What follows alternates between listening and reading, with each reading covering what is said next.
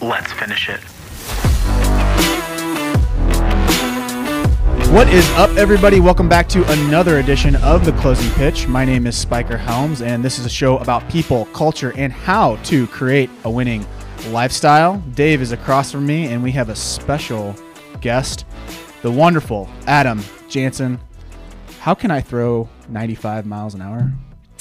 Um, very difficult. It's uh, it's a very complex uh, I want process. to. I want to do it tomorrow. You just jumped right into it. I I'm want not to the do guy it. for you. I'm not the guy for you. We can uh, can pass You're you on to telling me I, you don't have the magic pill where I can just literally.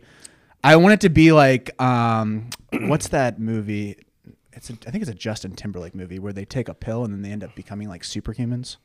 Is, Okay. that, is that Justin Timberlake? movie? No, are you talking about the one where was it Bradley Cooper took the pill and he was really smart? Yes, that's what I want, but I want to throw 100 miles per hour, not 95. That's a good. I'm one. not the guy for you.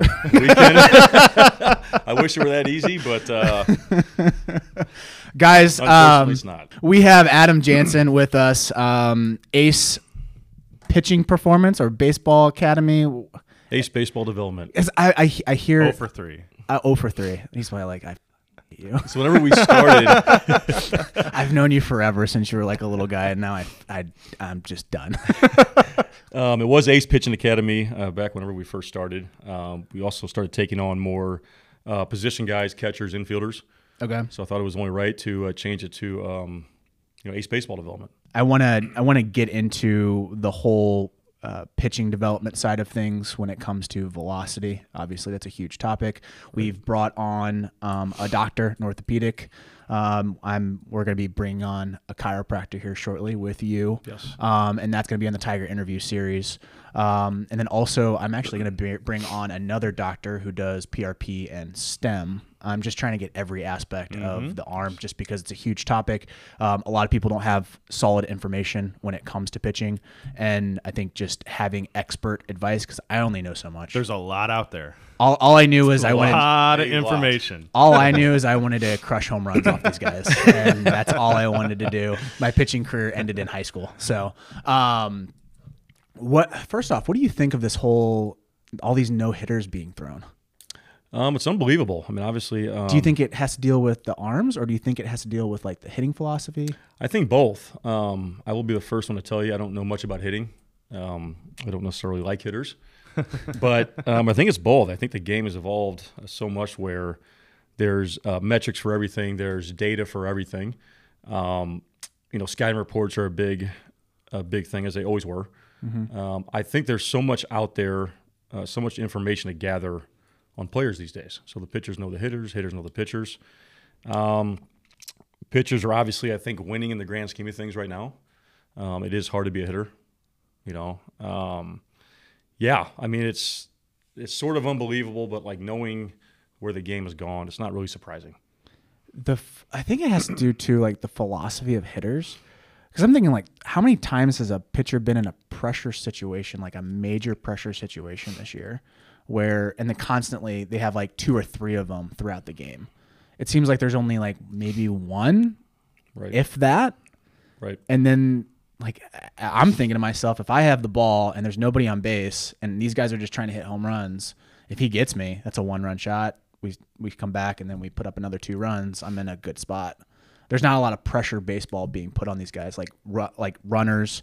Jason Grilli set had it with Tim Jones in one of his interviews where Jason was like, "This is this is bash ball. It's not baseball. It's Yeah. bash ball. Let's see how far we can hit home runs and um, hit doubles, like because that's what gets butts in the seats. Well, I mean, that's what also gets you paid. That's true. I mean, you hit Right. 300 and hit five home runs and hit 60 RBIs. You're in the minor leagues. Right. You're not. You're not getting paid. But you hit 38 home runs and bat 240. You're you're a multimillionaire. well, even the college game is moving to that route. Oh, Like it's getting into because we have the metal metal in our hands. Yeah. Let's see how many home runs we can absolutely hit. It feels like it's going back to like the 80s. Oh, It's like uh, going in cycles. A hundred percent. Well, I think it has to do a lot, and I'm sure we'll get into this topic today without without diving too much into it now. But I mean, you know, you have a you train high school guys like we do, and I mean, just look at the trickle down effect of it. Major leaguers are throwing 96 to 100 with movement, and then they're tunneling pitches off those pitches and that that are breaking you know 20 feet before they get to the plate at 88. I mean, like if you're a hitter in the major leagues, if you're not guessing zones, I don't know how you hit anymore. I, I just don't know how you do it. So I mean, tunneling is just Hmm. crazy. yeah, Because I mean, if you can't see, uh, you can't see it. So Nick Petrie, who pi pitched for us at Missouri State, he could tunnel in three different arm angles, and he was he was doing that before anyone was mentioning tunneling. Yeah. but he could do it from three quarters Yeah. side and then down down super below. Just like how do you hit that? It's when, insane. when you have a movement that goes in towards your hands and then a movement that goes outside your hands. It's hands. insane. Do you think they're going to move the mound back? I sure hope not. I hope not. I I hope not. I don't think that would be. I'm all for changing the game, but uh, there, there's some stuff I don't think you need to touch. I think that foot would make a world of difference. I think you'd see more arm injuries. I think you'd see, um, you'd see there there'd be more issues, and I think you'd see successes out of that, in my opinion. Really? Yeah, yeah. I mean, it's. I think it all comes in cycles. Hitters will catch up, and then pitchers will have to readjust, and Right. it's just a, it's just a game of cycles. And I mean, now I think we said it in a podcast maybe two or three ago that this is probably the most exciting baseball version that we've ever seen. Mm-hmm. Don't you want to see power arms with nasty stuff, and don't you want to see guys getting up there like Ronald Acuna, who's who's dropping 480 foot tanks off 98 mile per hour fastballs? I mean, it's it. I think it's in a great spot. Well, I've been a very horrible podcast host. We have not even given Yeah. Adam a Let's chance to talk about it. the listener on the other end's like, well, that's great that this guy does. I know he does pitching. He has this uh, company called Ace.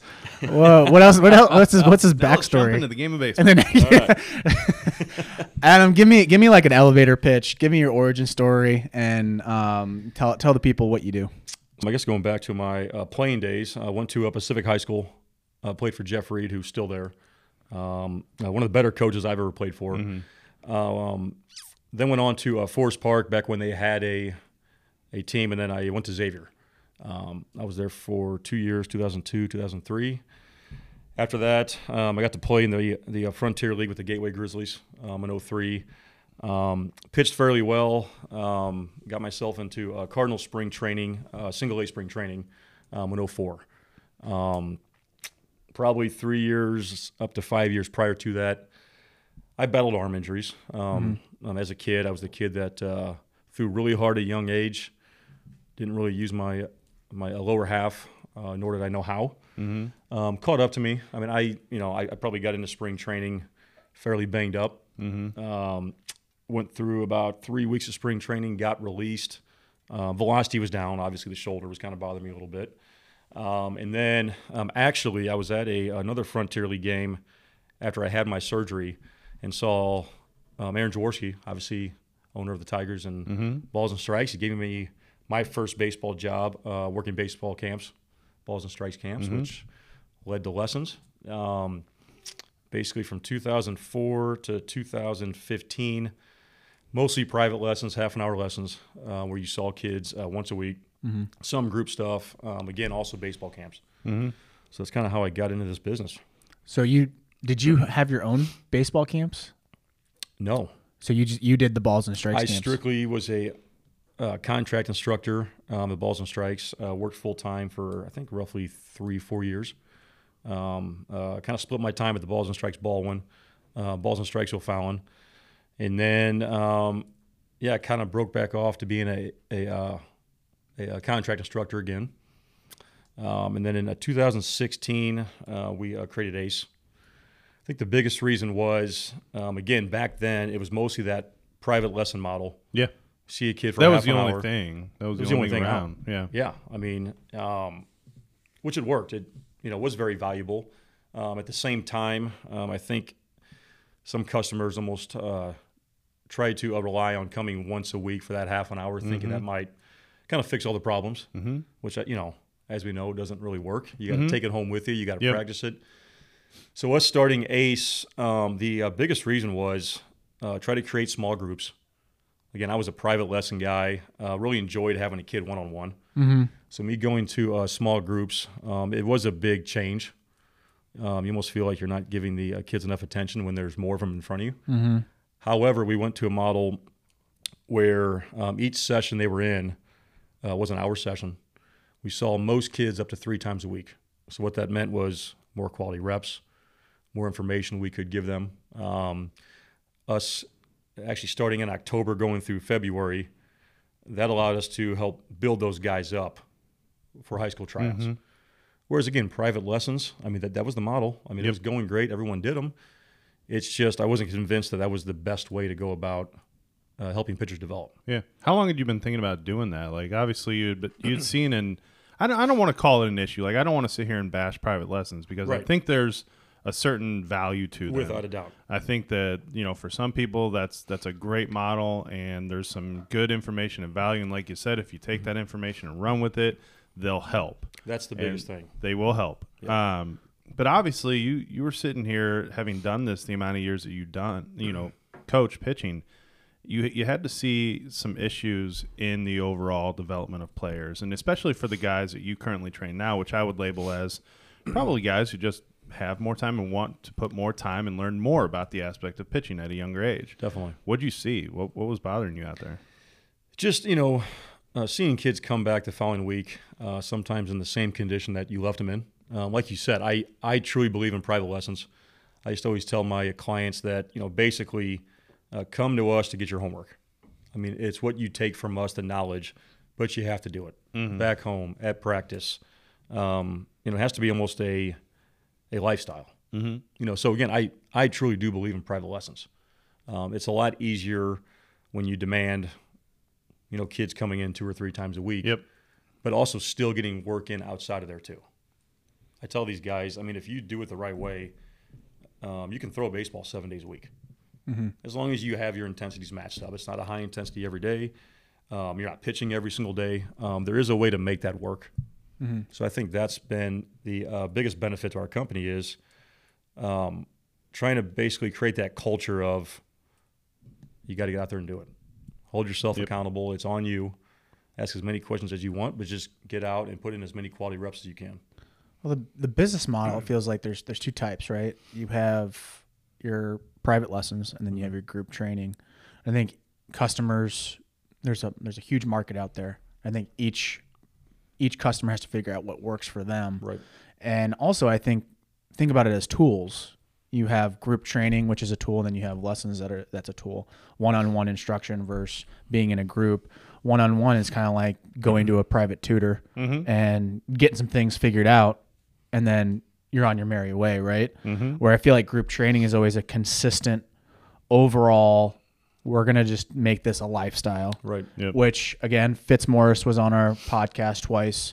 Um, he he has that saying like it's a lifestyle. You Yep. have to continually operate and do the things inside of that lifestyle, and you're going to find those results, Right. which I find extremely um, important for an athlete. Like again, whether you are um, an athlete that plays multiple sports or you want to say, hey, baseball's my thing, which is where we're going to go down this route with like more specifics like high school versus youth and trying to really figure it out.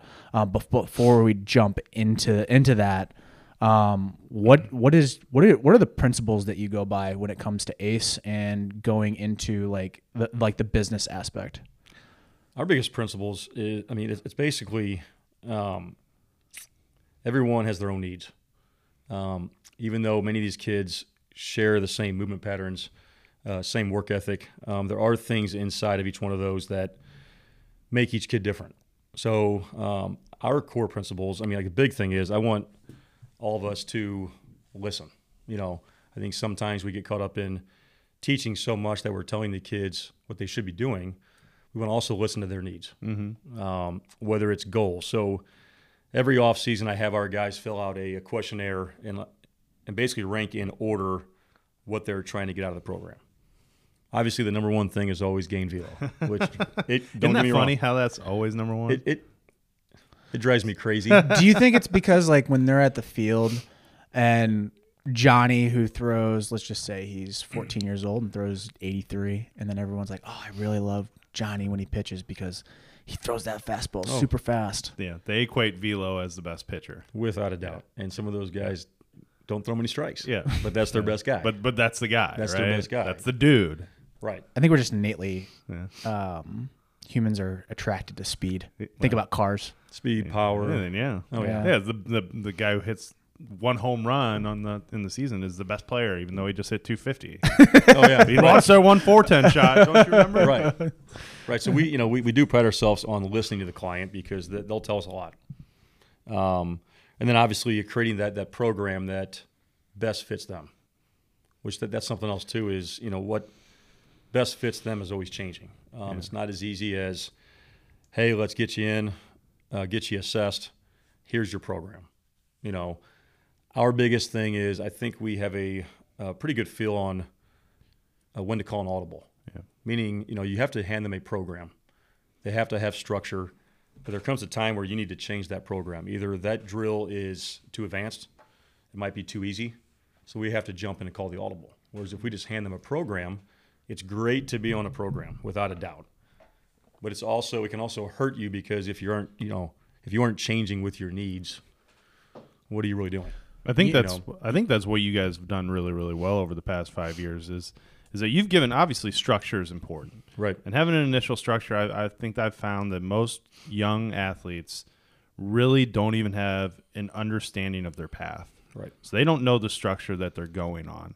But then where I think some programs go wrong, where I think your program goes right, is after that structure is given, then there's so much uniqueness to their individual structures that you guys give because every dude is different. Oh, and they, and they change daily. Yeah.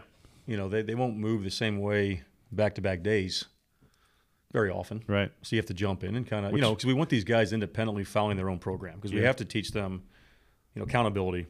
You know, they have to know this.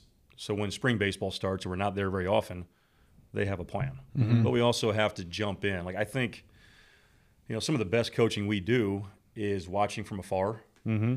and then basically not talking or talking when we need to talk because we don't want to be a crush. We don't want to, you know, hold their hand. But at the same time, uh, some of these kids need more attention. Yep. You do have to jump in because if they're doing something the wrong way, which is very, very common, it's normal. We have to jump in to kind of make that correction without, you know, again, becoming a crush. Mm-hmm. You know, You know what I think it is um, that programs struggle with this is it's it's the business model. Mm-hmm. So you're trying to figure out how can I do more volume, but also not lose the product itself or the service because mm-hmm. you only have so much time in a day. I struggle with that every day. Yeah, and I think that's where mm-hmm. like the customer kind of gets hurt because you don't know whether that program or that business is trying to produce a lot of volume or if they're trying to produce a quality product. And I think from teaching from a teaching standpoint, it's it's extremely hard, and because you only have like again, kids get off at what three o'clock on a school day. Most kids can get to us around four thirty-five, Maybe, maybe, yeah. maybe. Maybe. So then you literally have a time frame from five to let's say 9 Mm-hmm. That that's literally the time frame. That's all you got. Right. Where a lot of a lot of guys will just be like, all right, here's the program. All right, next guy. Here's the program. Next guy. Here here's the program. without a guy. doubt without a doubt because we do um, the reality is we do have these kids for about an hour. Because then all these kids also go lift afterwards too. So they're in there for two hours. You have homework. Uh, most of these kids play a you know uh, more than one sport.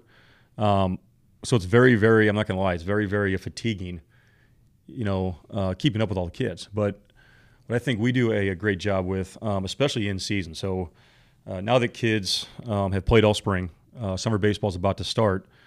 When they come into us, uh, we have them check in, mm-hmm. basically telling us what they've done outside of the program. Let's say the previous two days, three days. That way, they're not doing double. You know, um, I don't want kids who throw practice all day to then come to us right afterwards and then throw double. Um, they also tell us basically you know, how they feel, scale from one to five. Five, the arm feels great. One, it's not. It's not feeling too good. So we actually have them check in because we want as much information as possible. Because I always tell our guys, like, we really don't know what's walking through that door every day. How much sleep they had, if they're eating right, what they really did throwing. Because I think some kids can be good at telling us what we want to hear Mm-hmm. there's so many factors that we can't control, but we try to get as much information as possible. That way, that particular day, we set them up with the right workout. You Now, need to in give the them a whoop strap. easier. What's that? You need to give him a whoop strap. yeah. Okay. That's, I mean, do you know what whoop, do you know what whoop is? no idea. Oh my god. So they no say idea. that they are doing that now. So like Well, Well, you want to explain what Whoop is? yeah. So for pe- for listeners that don't know, and Adam, Yeah. Whoop is a company that gives you a bracelet.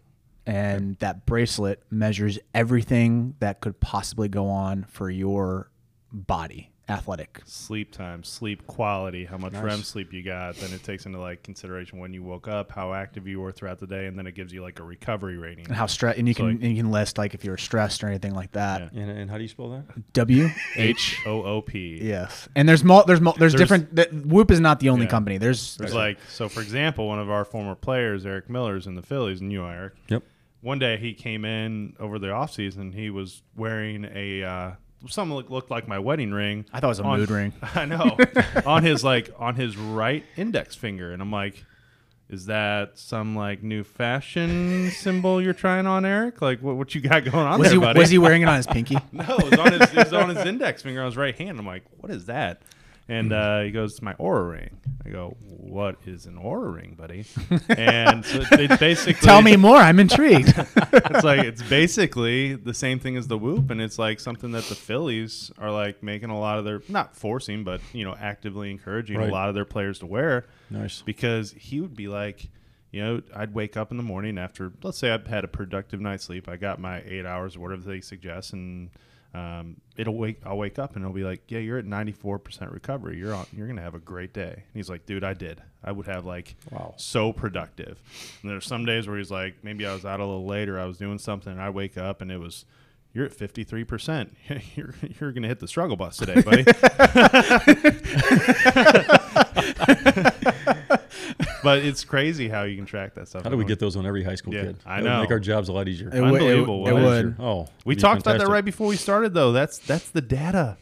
That's like i- Yeah. if you don't believe that that's going to be in the game and trickle down in like five six years, whew, Data helps, It's man. gonna happen. It really Without a does. Like, uh, obviously, we bring Blast on a lot to the show, yeah.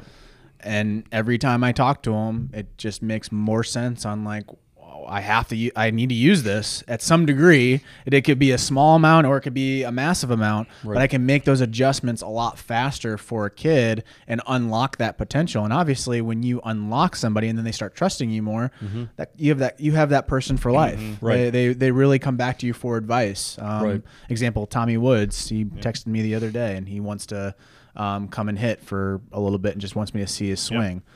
Back when I was playing, I didn't go back to my instructor. I just didn't. Right. Because I I was You moved on. at I that moved point. on. I was I was at the highest level. I was at the, I was at D one. So those guys those guys have to know. But Yeah. now it's getting to a point where you're having real good expert advice Oh, yeah. at the club level. Oh yeah.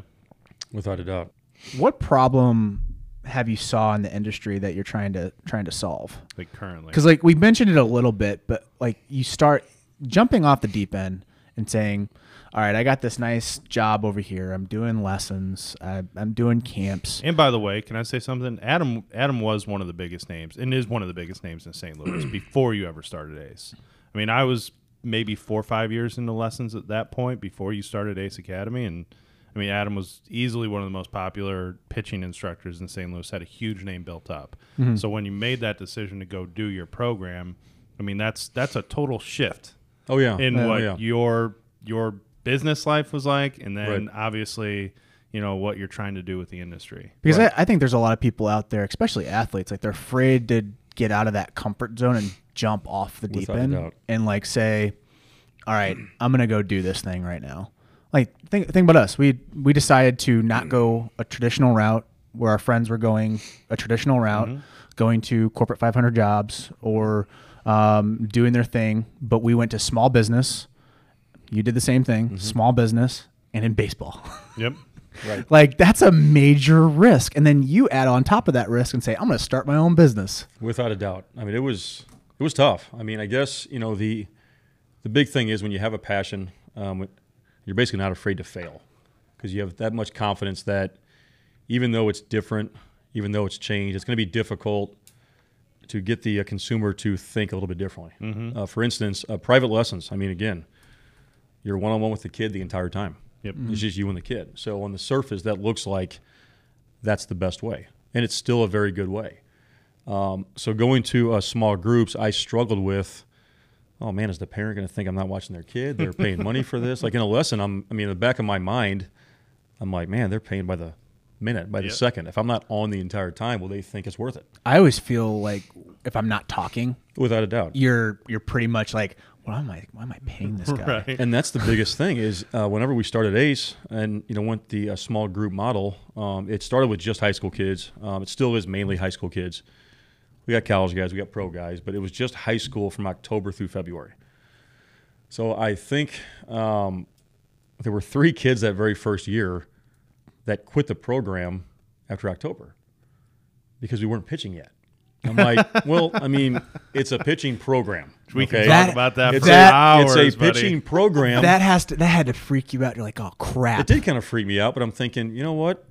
You know, if we're trying to kind of change the culture and the mindset, we're you know we're gonna have some kids that fall off, and They're not for me. Yeah. they're not for me. I'm not in their face the entire time. But you know, the more you think about it, you know, we, we do want to teach accountability. Um, I don't know if anybody knows this. I haven't really I told anybody this. When I first started ACE, I was in bed, kind of sitting around, um, kind of thinking about like, what do I call this thing?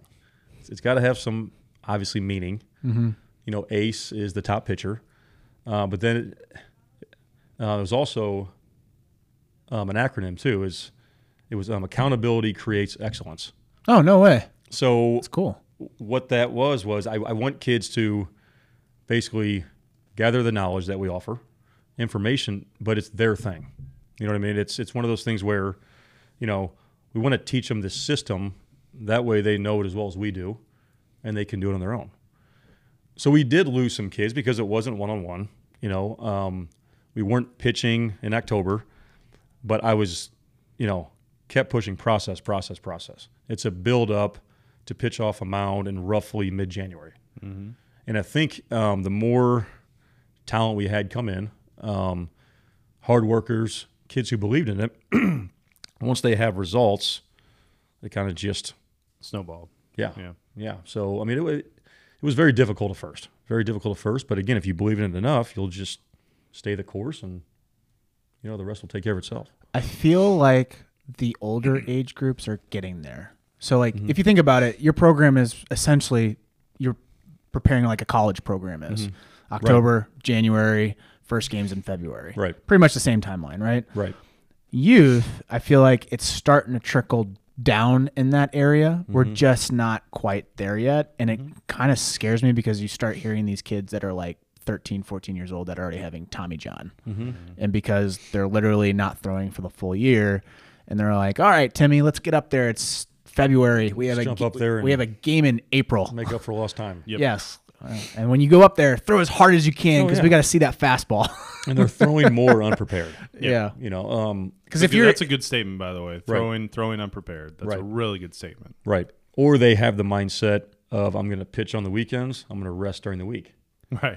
And it's to not those the- extremes actually will cause more injuries. Right. And would you say it's not the guy that throws hard that we should be scared about? It's the guy that does throw hard and is not prepared when he hops on that mound. Oh, without a You're doubt. gonna be you're gonna be in a situation. They're they're the ones that probably need it the most, Mm-hmm. but don't realize that they need it. And the younger guys are like, oh, I need to get more velocity, and that's what ends up you get those those players. Right. And like, you know, some kids throw hard just because they throw hard. They're naturally athletic. They are uh, genetic freaks. But at the same time, um, I think every kid has a built-in motor for power output. Now we can help increase that. But like the problem is like you'll see so many kids who naturally throw hard, but they don't have the hardware. Either they're hypermobile or they lack core strength, flexibility, mobility. It's not so it's, it's so hard to tell a kid who naturally is doing that, hey, throw 80% so you don't get hurt. Hurt. It's like telling a kid not to swing hard or not to run fast. you know, so we really want to push, you know, strength training, which is, you know, again, we're not talking about, you know, creating bodybuilders, but, Right. you know, what each kid needs to maintain uh, mobility, flexibility, sleep, nutrition, all that stuff comes into play. So those harder throwers who aren't necessarily in our eyes built to throw hard, those are the ones that scare me the most. And you know, you definitely you know try to get your message across. I think I was kind of telling uh, Tony, who we'll talk to later on. Um, I think the most important thing is compliance. Is you can tell them what they need. I mean, obviously, each kid only has so much time to do this. They have school, they have other sports, So it does kind of scare me when those kids, even though we are teaching them how to move more efficiently, their hardware still doesn't support even like very efficient movements. You know, What's what's your thoughts on multi-sport athletes?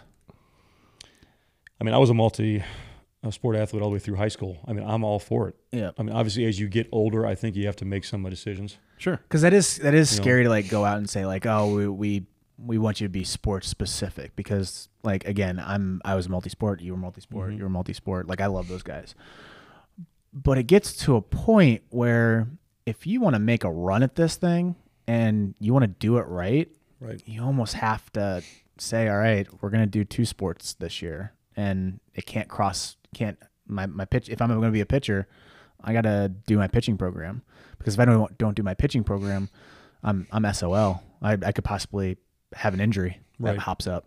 Oh, without a doubt. And, and, you know, I think as an athlete, like you, you learn as you get older. Um, Mhm. you're always looking back, like, oh, if I would have specialized a little bit earlier, um, I, I could have been more prepared. Or um, But the training's different. That's the thing. Like training's different. I was talking Yeah. to the doctor that I want to bring on, and he was giving me an example of a guy that he had, and he was he's a football player and a track star, and his hip flexors were just out of whack, just way overboard, Mhm. and he was getting hamstring tears left and right, right. and he's like, the reason was is because he didn't train. hmm All he did was he did sports, which is fine if that's what you want to do Right. but he's he's a senior in high school. It's like he needs to start thinking about probably around junior year. Like we need to be a little bit more specific on this. Like we need to, we need to actually train the right way. Without a doubt. So, anyways, um, where do you where do you see the pitching industry going? I know we talked a little bit about tech, talked a little bit about Whoop, gave you an introductory to the Whoop strap. Right. Where where do you see the pitching industry going? I mean, I guess the right answer is I don't know. I mean, there's been so much change with all the data, all the metrics. Um, I was kind of thinking about this last night. I, I don't have an answer to that because it seems like we're tracking everything at the moment. You know, uh, we have mounds with force plates. We have the TrackMan. We have the Hawkeye. We have Rapsodo. Um, For all those that are listening, all those different products are very expensive. mhm. um, but they do give really good data points and measurements that you're able to say, all right, this is what you need to do. These are the adjustments that you need to make. But anyways, go ahead. So, you know, something new will come up. I just don't know what that is. It seems like we've almost not covered all of our bases as in we know everything. It's just, I, I, I don't know what else you could do to the game where we're tracking things that we're not currently tracking. I just see it this way. I see it's always a trickle down from the major leagues. So, you know, major league pitchers were introduced to, like you said, TrackMan, Hawkeye. They were able to track spin rates, uh, movement patterns, or add so many different metrics on a pitcher. And five years ago, our athletes didn't have any exposure to that. Right. We had exposure to one thing, one thing only. It was a radar gun. Right. And so that's the only measurable that we ever got anything on. And now all of a sudden, now that well, that uh, that type of technology has become more affordable as it becomes more affordable in the forms of like Rapsodo or uh, Flight Scope or some of the other things that are used at the more amateur levels. Uh, people will adopt it, and then now game adoption into that. So you start using that technology, and you're trying. wh- What I've always found is one of the hardest things to do is teach why that technology is useful right. Oh, yeah. and and educate the player on it. So I'm just kind of thinking, well, what's the next thing, and then how far does that technology go down? Right now, it's compl- like, in my opinion, it can be applicable to some of our high school guys, but some of our high school guys are not ready for that information. Without a doubt. The- you know, like if no offense to if you can't step in the same direction twice, I'm mm-hmm. not even remotely talking Rapsodo with you. And then, but it's gonna trickle down to the youth level. Right. And those types of training programs, that's where I kind of see the pitching whole, you know, the whole evolution going is all this information is going to continue to get passed down. And at some point, you're going to have third through fifth graders on five month pitching programs throughout the year learning movement patterns. Right. And I don't know if you see it the same way, but I do see it the same way, and you have to be careful because I mean, all the data, all the metrics are great, um, if you know how to uh, decipher it. So I, I think the hardest part of our job is knowing who to introduce it to and who not. You know, It's a was told- language. Right, exactly. But you also have kids that are borderline geniuses. Oh yeah. If they dive too deep, they forget they still have to get the guy out in front of them that, that 60 feet. I think I think we away. know one is yeah. That, that's the hard. that- That's the hardest thing. Is like it's very valuable. You want them to know it, but you don't want them to fall in love with it. Just like you don't want them to fall in love uh, with the old school approach. Maybe hey, you show up and you throw your gloves out there and you're ready to go. You do a couple of these and you're Yeah. ready to go. I mean, you know, there's always that middle ground, but you do. Um, it kind of goes back to what I was saying. Um, trying to create customized workouts for these guys, knowing what to give them, what not to give them. Because, like you said, like we have kids that can't step in the same spot Yeah. every time or can't locate even a fastball. So uh, the hardest part is using it, not using it as a crutch, but also knowing which kids can handle it and which kids can't. Well, and think about it know? this way too. Think about the the the types of trainers these kids are having access to nowadays. Right.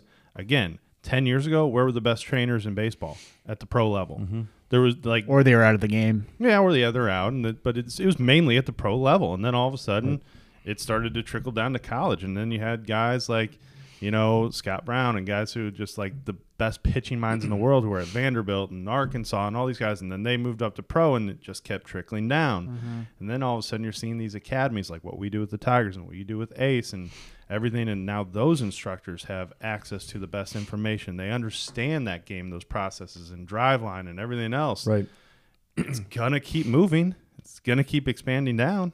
I I've always gone to the fact that because Major League Baseball, the like Degrom just got hurt, right? Mm-hmm. He's, he's rehabbing back. He's back now, but yeah, he did something.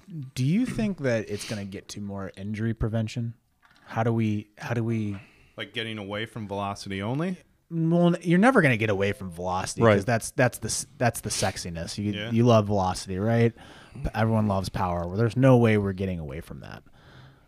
But it seems like there's a lot of injuries. is, Oh, is it just me or is, Well, I, when you- I, I don't know the data. So if you're listening to this, hold this conversation with a grain of salt because there's no data that I have backing backing up my statements. But just from you have the best pitcher that is throwing 100 miles per hour consistently Right. and he's now in the minor leagues trying to get back up on a rehab assignment. That's a little little worrisome. Right. I don't think there will ever be um, um, complete injury prevention. It's almost like injury reduction. But when you're asking your body to push the limits day in and day out, Yeah.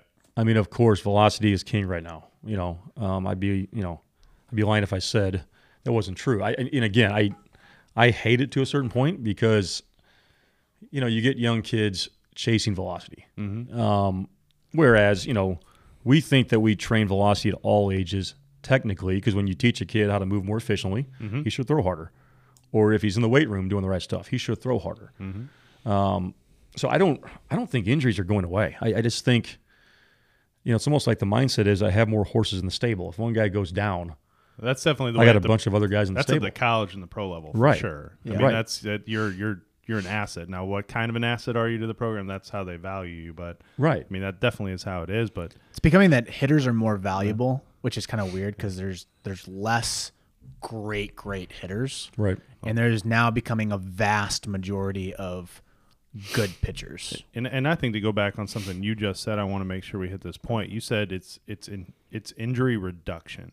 Right. Because throwing overhead is inherently risky. Mm-hmm. Like there's external rotation, there's internal rotation. They're doing it We're in the injury faster business to a certain point. Yeah, we are. You got biceps, you got elbows, forearms. Well, even even softball, Dr. Aleem Yeah. said that like that's the biggest misconception is that softball is more of a natural move. Like everyone says that, I but mean- it's not. It's not true. Like Right. yeah, it could be a natural or more natural move than throwing overhand, but you're still Right. gonna have injuries. I, I think Right. what you're seeing with guys like Adam nowadays is is what he's doing is so valuable because everything that he teaches, be, even before you ever step onto a mound, is injury reduction.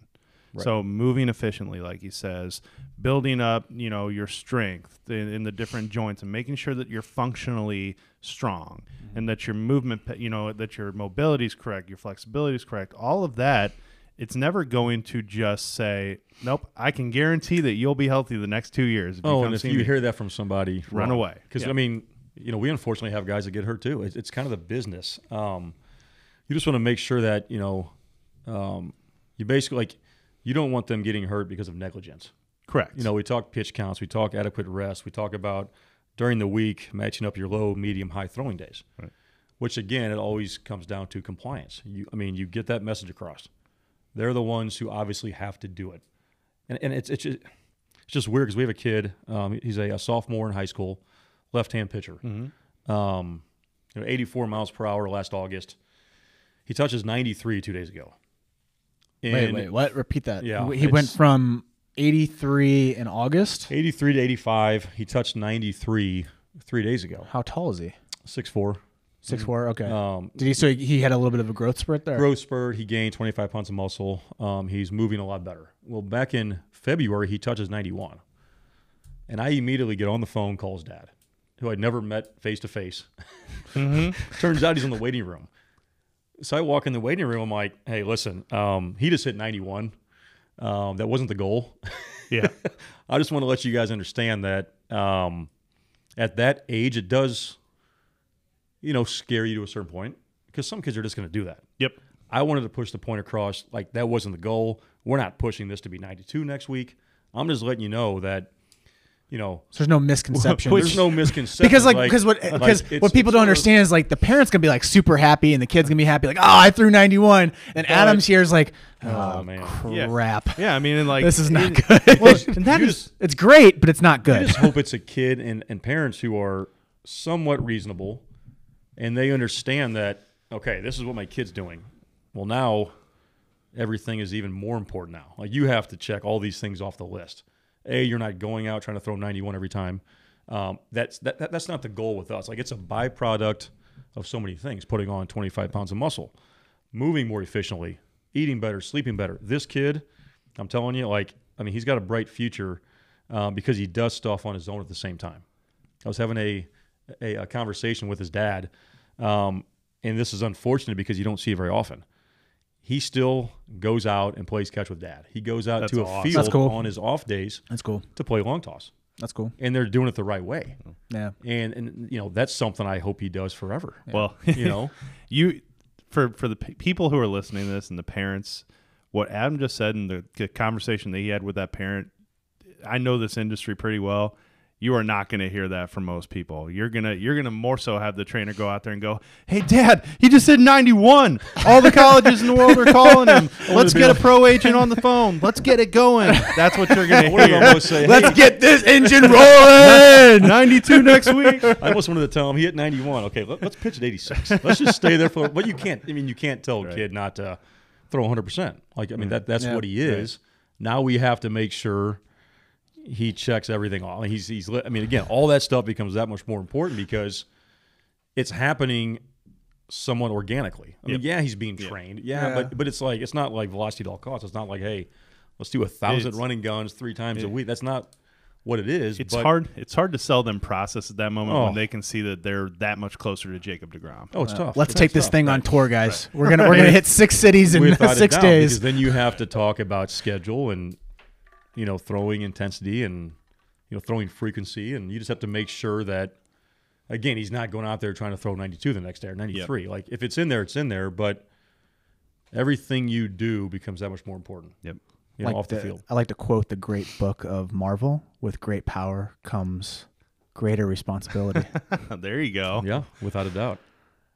What's the difference between because this goes on the same line of the conversation? What what's the difference between a player that progresses in your program versus a player that exponentially progresses?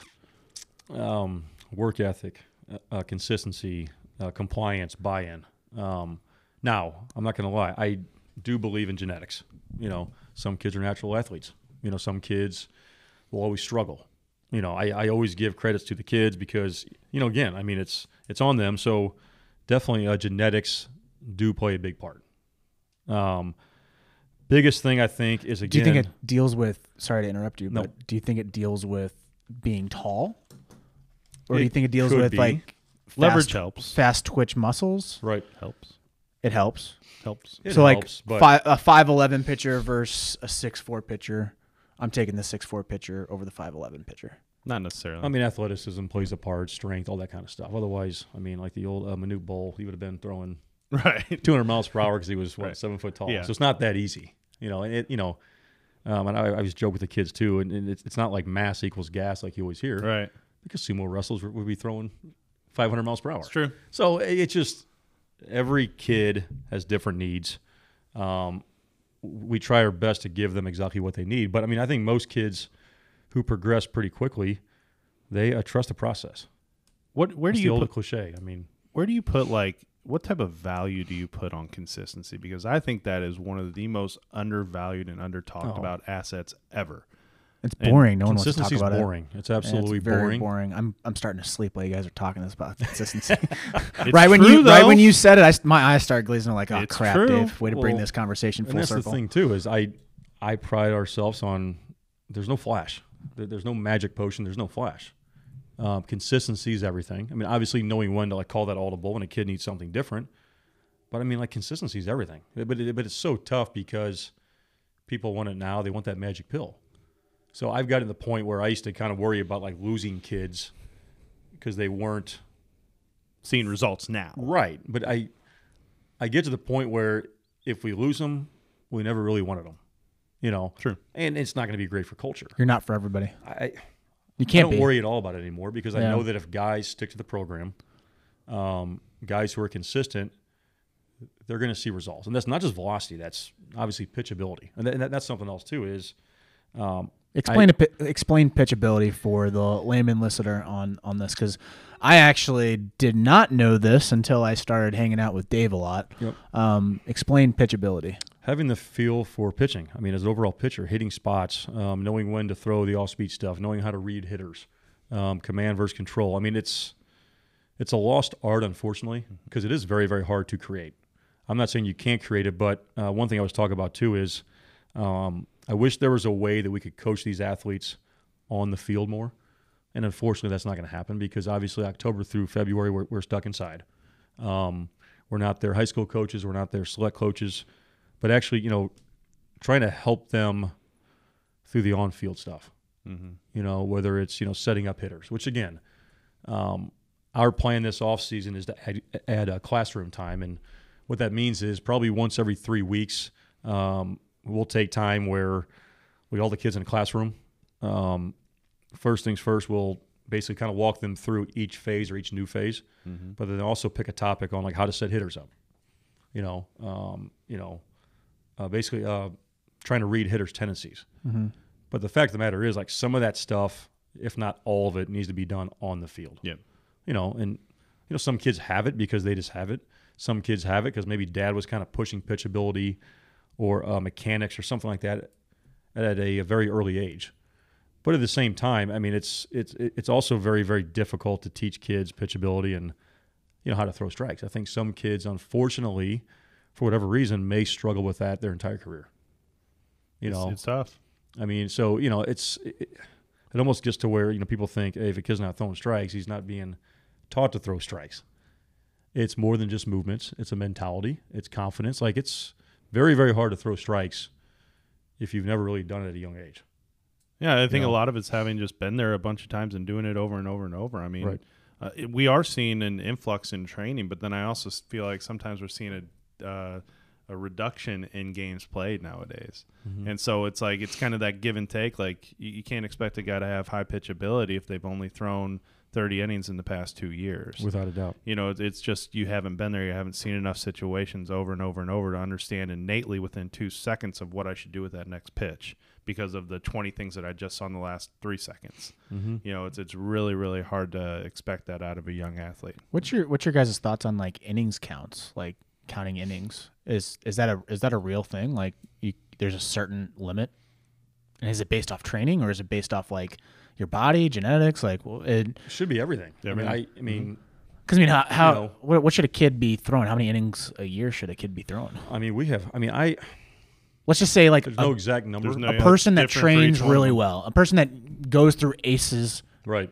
Academy. I always tell kids, I mean, spring and summer combined, 70 to 80 innings total. Yeah, I now, agree with that. again, 70 innings on an untrained arm can be disastrous. 70 innings on a very well trained arm would be perfect. Mhm. You know, I, I, I it's got to be case by case. Um, obviously, body type, genetics, work ethic all play a huge role. age, yeah, Age, everything. all that stuff. Arm action. arm action. Yeah, I mean if they're stress a level of the throwing, just everything out there. I mean, two way guys, I Yep, mean obviously for kind of, you know it takes a lot out of you if you're playing shortstop. So like You if know. you're hitting that hundred inning mark, you're that's a that's a red flag. I yeah, I believe so. Ex- At, At at, the- at, at the, the high ages school or at the under a- level, at yeah. the high school and younger level. Yeah. Right, and that's one thing too is like we do have kids in our program who this spring threw up to 60 innings, Yeah. which is a ton. Now, what they need to do is have that conversation with their summer coach. Hey, I threw 60 innings. Yeah. Maybe I'm good for 10, 20 more, unfortunately. So you do have to kind of be somewhat uh, strategic because you still have a, a summer to play. Yeah, I mean, I think you with very special guys. I mean, you you have some guys in your program that have come out. Like, and Adam hasn't talked about any of the players that have come out of his program, but he's had some of the biggest names in St. Louis and Christian Little, Victor Quinn, like all these guys that are going on to big SEC D1 schools, and he has a lot of guys going D2 JUCO. Like, he has great arms. But how many of those guys were physically mature enough to handle that type of load? Right. And not not only keep in mind, yeah, you're throwing the 80 innings in the game, but then all the throwing you're doing outside of there and the bullpens Right. and everything, that all plays a count. And you better be incredibly physically mature for at that age to be able to handle that. Because what most of the times we see is those those uh, middle July weekend tournaments, our pitchers' arms are just down. Oh, right. Yeah, and All it's right. just it's it's time for a break. And like, you know, we'll get phone calls or like kids stopping by during the spring. Why's my velo down? Well, first question is I don't know because I haven't seen you for a while. Well, he- Fitz would, Fitz would say because you're not you're not in the weight room, bro. and that's exactly. Uh, hey, I mean, I mean, Why is my yeah. velo down? Yeah, because you're not in the weight room. And that's the biggest thing too is like you have kids unfortunately who work so hard for five months. Yep. Once high school baseball starts, it's almost like they think it's going to last forever. If I just kind of hey, I worked for five months, I'm good to go. And unfortunately, um, and I watched the the uh, podcast with the Brian, and it's a lifestyle. Like Yeah. lifting, especially, you, you can lift forever. You can lift your entire life. Obviously, you want to be doing certain things at certain times of the year. Throwing to baseball is kind of the same. I mean, you could throw year round if you're throwing at the right intensity. That's not pitching year round. That's not throwing 100% every every day. Um, but I, you know, I do see kids um, coming in. Hey, my velo's down, or hey, I can't throw strikes. Well, are you guys throwing bullpens at practice? No. Are you lifting? No. Are you doing all the pre and post throwing protocols we gave you? No. I'm like, And, the, and I don't want to, you know. Here's the difference between a pro and an amateur: is that a pro knows his body extremely well. Right. The amateur is like a baby giraffe. Without they think that they can run as fast as they can, but they have all these limbs like going all over the place. And like, I'm running real fast, but I'm not really. Mm-hmm. They are the baby giraffes, and they think that they know their body, but they have no idea where their elbow is compared to their knee. Right. And Right. how to make that adjustment. Right, There's a also- select few that can do that. But they also don't understand, like, all these kids want to play college baseball. I- I, am not convinced that some of these kids understand how hard it is, Right. A, to get there, but like B, to stick. It's It's a I- lifestyle. I've said that phrase a million times. I've been in a million recruiting meetings with parents, and I can tell the players a million times over what it's like at the college level and what your expectation is and, and everything else. And there's no chance they can get it until they get there.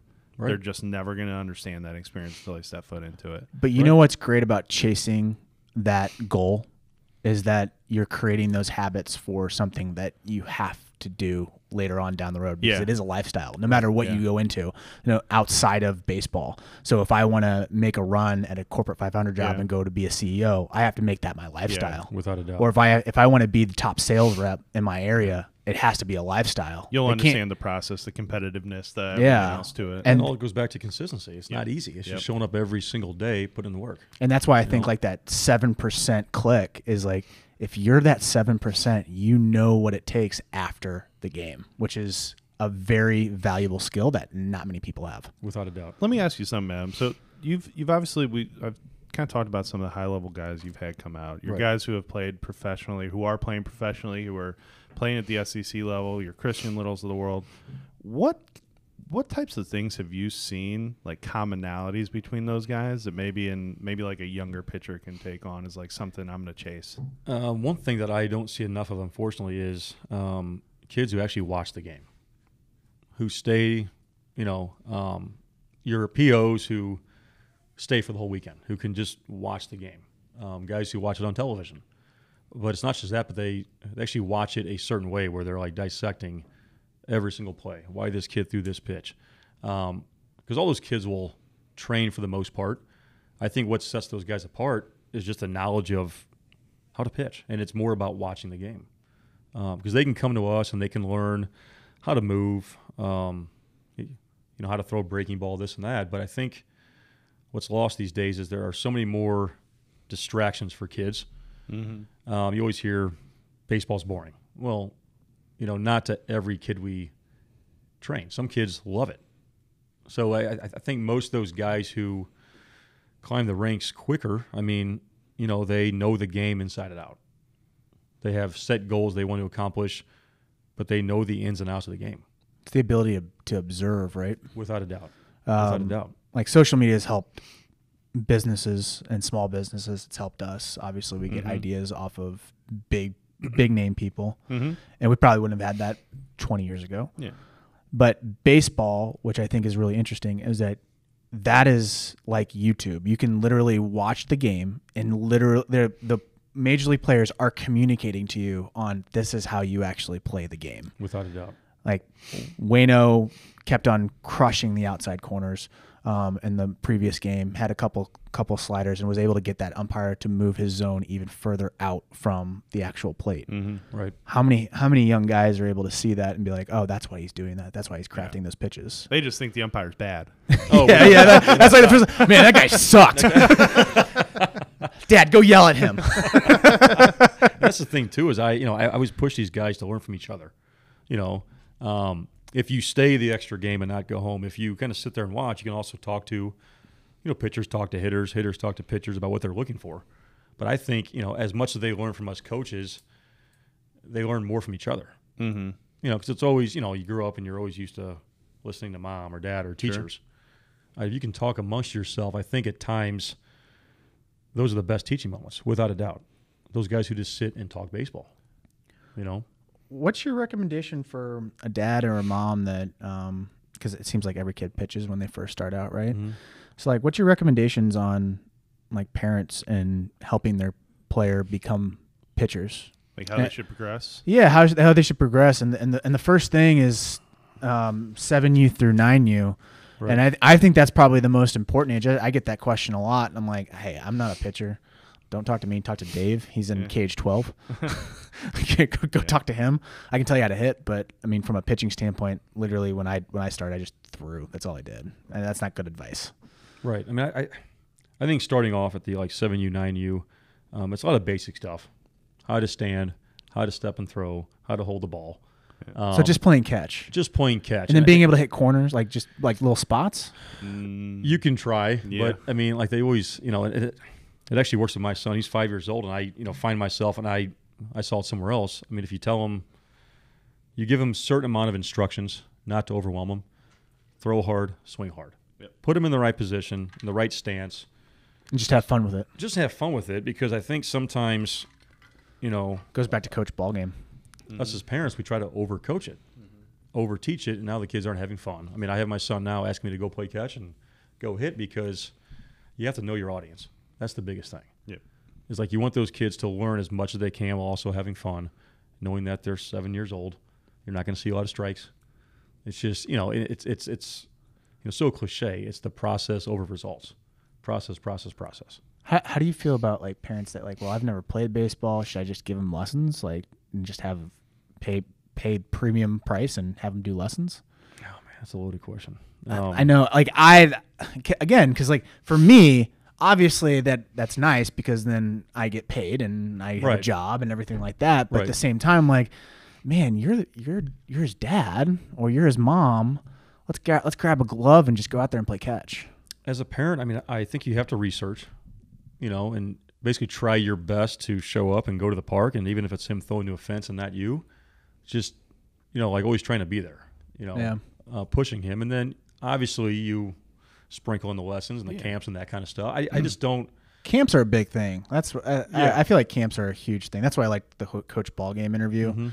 because he- he literally he was teaching, but it wasn't like do it this way or Exactly. it's it's over. Your career's done. Let's close up shop. You're not going to play. right. I, I I feel like just getting out there and having fun with it, being goofy, Oh, camaraderie, teaching, Yeah, teamwork, all that stuff. playing like little mini games, like oh, I bet you can't hit this, or I bet you can't throw it this far, like that type of stuff. Right, right. And I think on the topic of, um, you know, what parents should be doing, as I, I'm big on parents understanding that it's their kids' activity and it's not theirs. You know, I think sometimes they think a kid's uh, poor performance might reflect poorly on them. It's the kid's thing. You know, I, I'm I'm big on telling parents and kids like, you know, show up to the game with a jug of water or a Gatorade. Don't don't have your parents walk over and give you a Gatorade. Parents, try your best not to coach. Just I brought the- a fruit bar. Everyone come by. I brought I brought strawberries, grapes, watermelon. right. I just can't stress enough. Parents trying to let the coaches coach as much as they Mm-hmm. can. You know, even if you have a vast background in baseball, just try to you know understand it's your kid's activity. Let their coach do the coaching during the game. Don't. I mean, again, I Yep. mean, like the whole thing that just drives me crazy. We all hear it. Throw strikes. Throw strikes. Yeah, I think I think the best thing that the best piece of advice we've ever given parents is that just just be the ultimate support system for Without your a doubt. And just like so your, your question was so should they do lessons or should they seek advice or should they just go out to the backyard and throw for the first 5 years of their career? Well, maybe a little bit of all Everything. of it. Yeah, I think it, I think it's and all like, of it. and like seek you know if you don't understand that topic well go seek out an expert's advice in it go try and go try and talk to someone it doesn't mean that you have to initially sign up for uh, 24 pack of lessons and come Right. every week and and just go all in on it Oh, yeah. no just go find a little piece of information and go run with it and Oh. then see how your child adjusts to it and I if they're love- wanting more get Well, and being creative, like um, just coming up with some crazy stuff that will get them engaged with it. Yeah. Right. that's super important. Or I used to love teaching the kids who parents would actually sit there and like listen. yeah Parents had no idea what to teach them.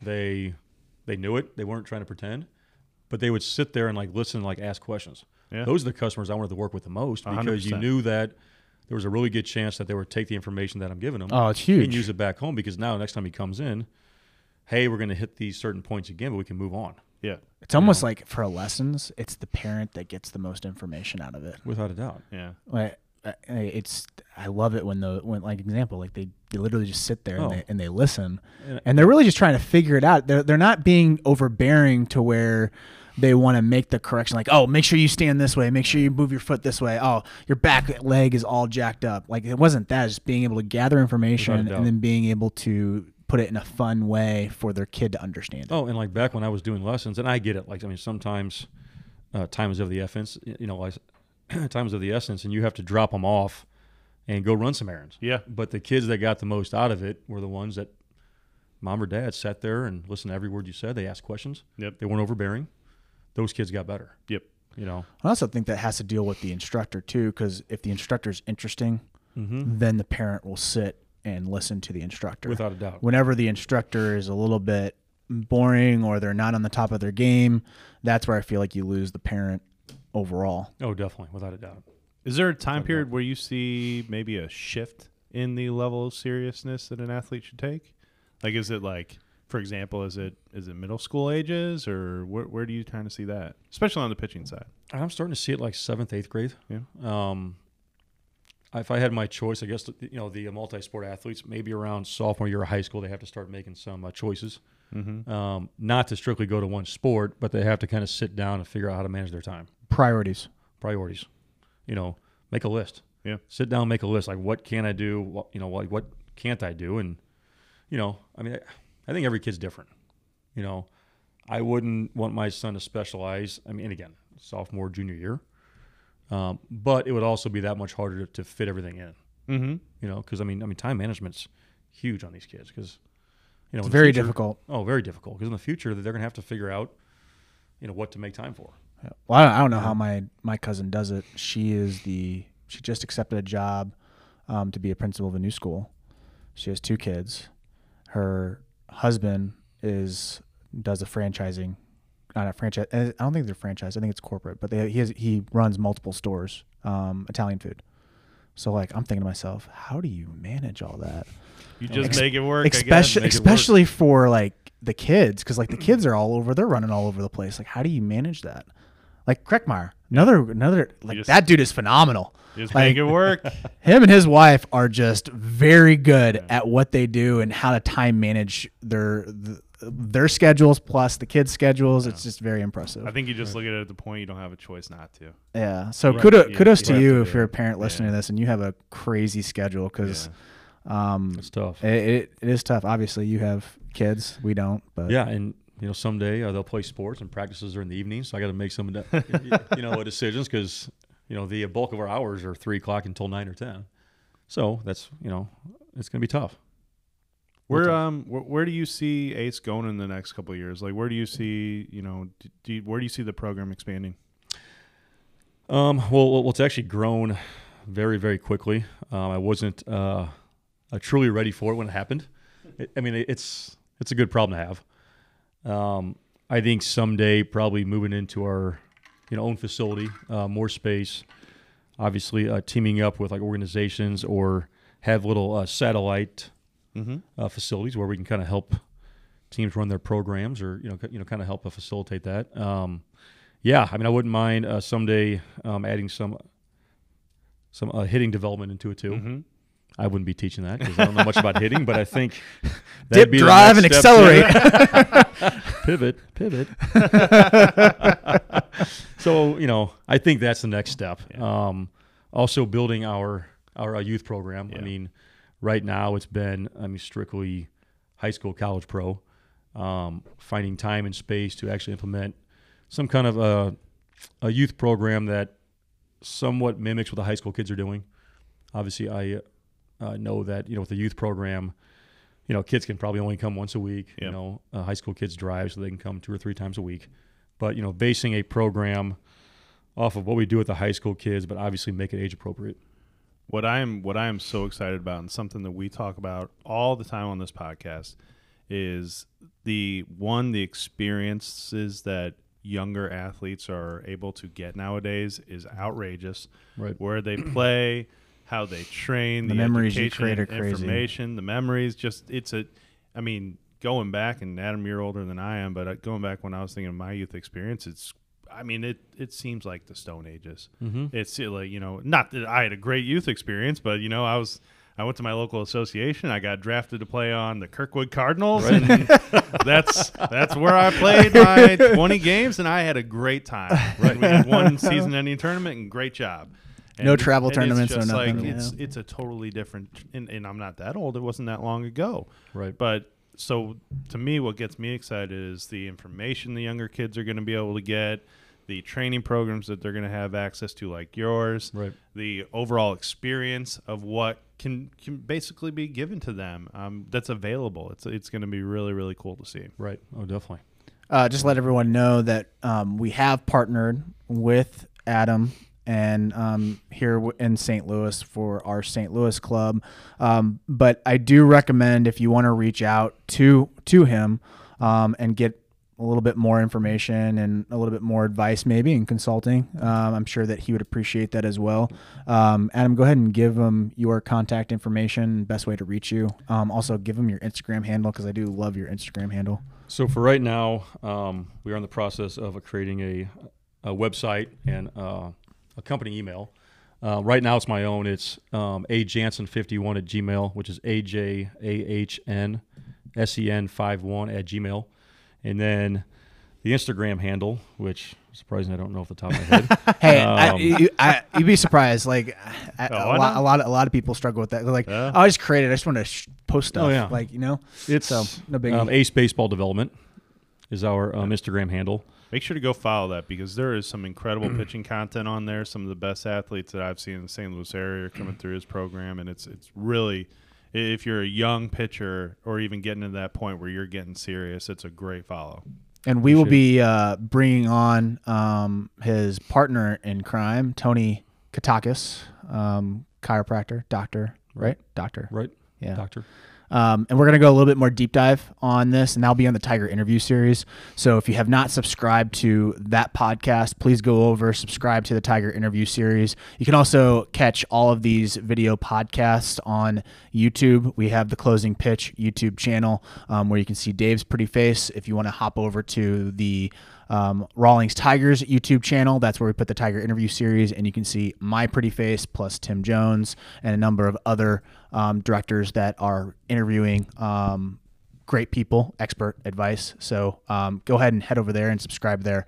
Um, but I think this is where we're going to end this show. No closing pitch. oh, closing pitches. Yeah, You know, Adam's not new I to forgot that. about that with pitch. Coach Paul. I know you did. Man, awkward. I almost let you go two in a row. Do you know what we do at the end of this, Adam? I do not. So, nice little surprise. so one, so obviously that's the name of the podcast. But we do give a closing pitch, like a recap from each of us as to what, what kind of we talked about and what big we, uh, takeaway. yeah, the big takeaway from Our the big uh, takeaway, podcast. yeah. So I'll kind of start with this, and I've known Adam for a long time. What was it been? Ever since I started back in 2010, because Balls you've been strikes. best friends with Hacker, Hacker. and Jaws, and I was I've had numerous hundreds of conversations with Adam, and I love what he's doing, and I hope that a lot of young athletes take note of this in terms of the detail orientedness that his program brings to the individual pitcher. Um, and I think that just the information, the care, the overall drive to help pitchers of all ages is what Adam's program brings to the table. So I hope you guys check him out. I hope you give him a, a look up, a listen, a follow, ask him some questions, shoot him a DM. I'm sure he'll respond. Appreciate it. What's your closing pitch? Closing pitch. Um, Do you want me to go? Then you can go. why don't you go first? Okay. Yeah. I don't know. How about you go? I want to hear yours first. uh, Shandy's brother does that all the time. When, like when you want his Always. advice, and then he Always, goes, "Well, what do you think first? um, my my big thing is uh, I, I heard this quote. I forgot who it's from. I'll have to go back into um, my notes. But the heading into the new like when you when you're first starting out, reading and learning gave you advancement, right? But right now it's can you learn then can you unlearn and then relearn. That's really where you're going to find the advancement.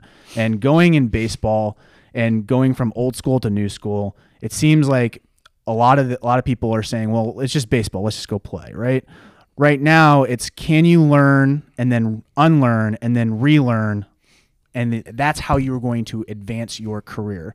So from this conversation, I've learned a lot um, on pitching, and I'm not a pitching guy, and how to actually because I'm very intrigued on can you prevent injuries, can you increase velocity, can you get be, be, uh, best of both worlds, and from the conclusion, I'm still not there yet, and it seems like with all this data that we're getting, it's nice to have but from your point of view, it's we need to know how to distribute that data correctly so that the kid doesn't go fully deep and then he's just not trying to get somebody out, right? Right. So, big thing for me is being able to learn, unlearn, and then relearn, being willing to have that vulnerability. Right.